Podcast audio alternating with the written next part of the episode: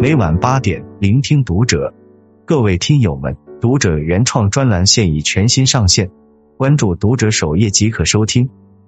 今晚读者君给大家分享的文章来自作者米粒。中年以后，请过低温的生活。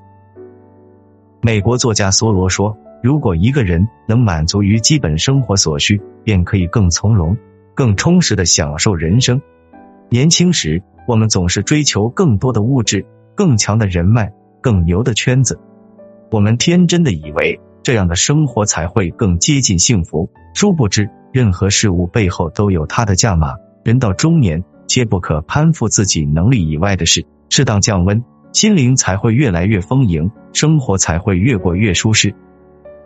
一攀不起的生活，不必贪恋。我有个邻居丽姐，在私营企业做财务工作，收入尚可。丈夫自己做小生意，儿子乖巧懂事，一家人过得其乐融融。然而，随着儿子上小学，他的心态逐渐开始转变。他托了不少关系，把儿子送进了市里的一所知名小学，而这所学校的学生家长非富即贵，他也不甘人后，越来越虚荣。为了衬得起名牌小学家长的身份，他买名牌包包、衣服，刷爆信用卡。后来，他尝试各种高级消费。跟风给孩子报价格不菲的兴趣班，普通家庭出身的他，为了追求高消费，甚至不惜铤而走险，以先垫付工程款这种方式来获取公司额外的利息。可没过多久，公司就因业务不佳濒临破产。公司不仅给不了他利息，甚至连本金也很难偿还。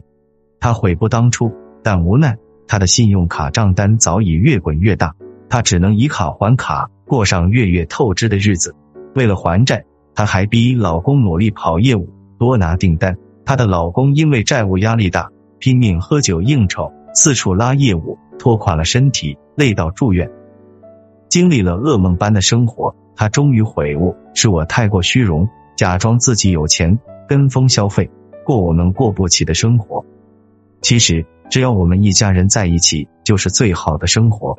丽姐认清现实后，不再盲目攀比。他退掉了孩子的高价兴趣班，也不再追求名牌。几年之后，丽姐一家人终于把欠下的债还清，过上了简单朴素的日子。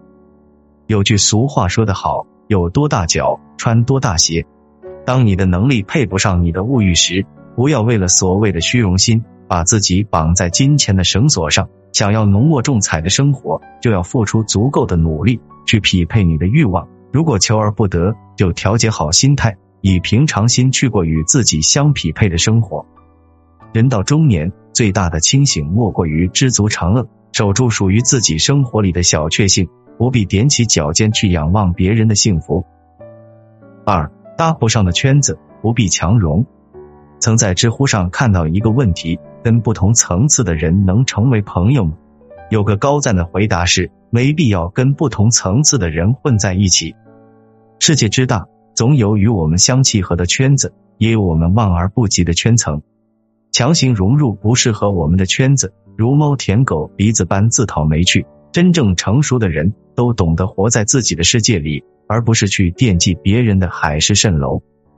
在电视剧《亲爱的自己》里，张芝芝是个普通的小白领，她在上海艰难生存，跟丈夫一起供一套房子，日子过得紧紧巴巴。但她身边有很多富太太。他羡慕这个圈子，非常想要融入他们，以便争取更好的资源。张芝芝先是想通过聚餐加入他们。有次，他和富太太们去喝下午茶，但是他的消费能力和人家根本不在一个层次上。太太们点了糕点和饮品，而张芝芝只给自己点了一杯苏打水。但是结账时，太太们毫不客气的把账平摊到他身上，只点了一杯苏打水的他，还要负担三百八十元。还有一次，张芝芝去参加富太太们的派对，她没有上档次的衣服，只能找闺蜜借一套。而她那娇小的身材，因衬不起那身华丽的衣服而略显滑稽。很多富太太虽然当面不说，但是私下里都在嘲笑她。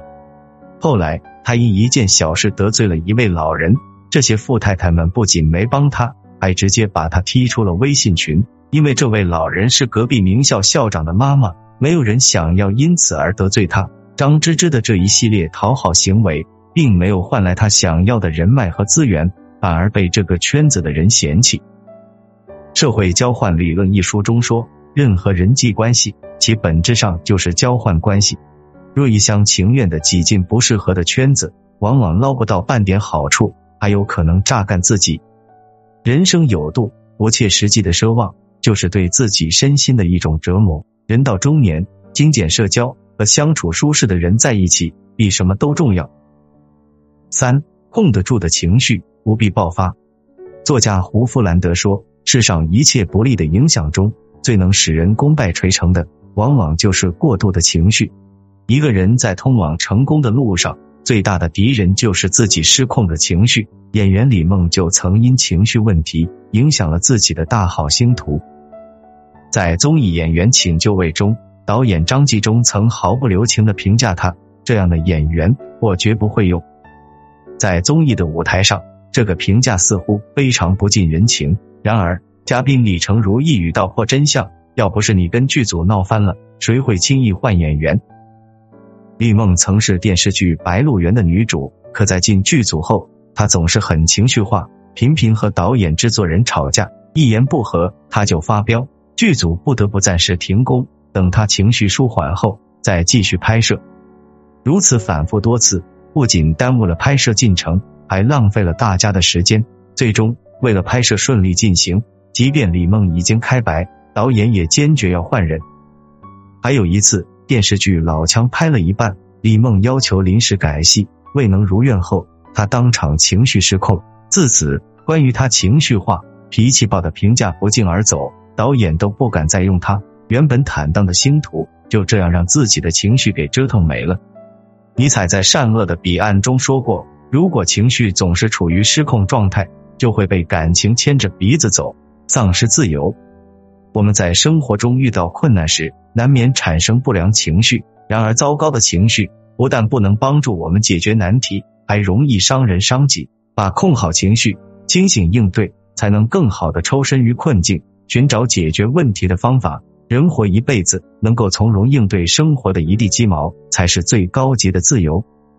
梁实秋曾说：“中年的妙趣在于相当的认识人生，认识自己，从而做自己所能做的事，享受自己所能享受的生活。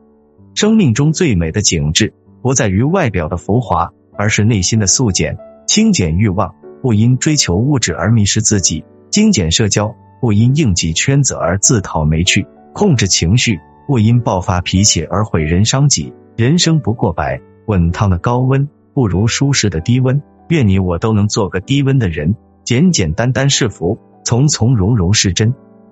关注读者，感恩遇见。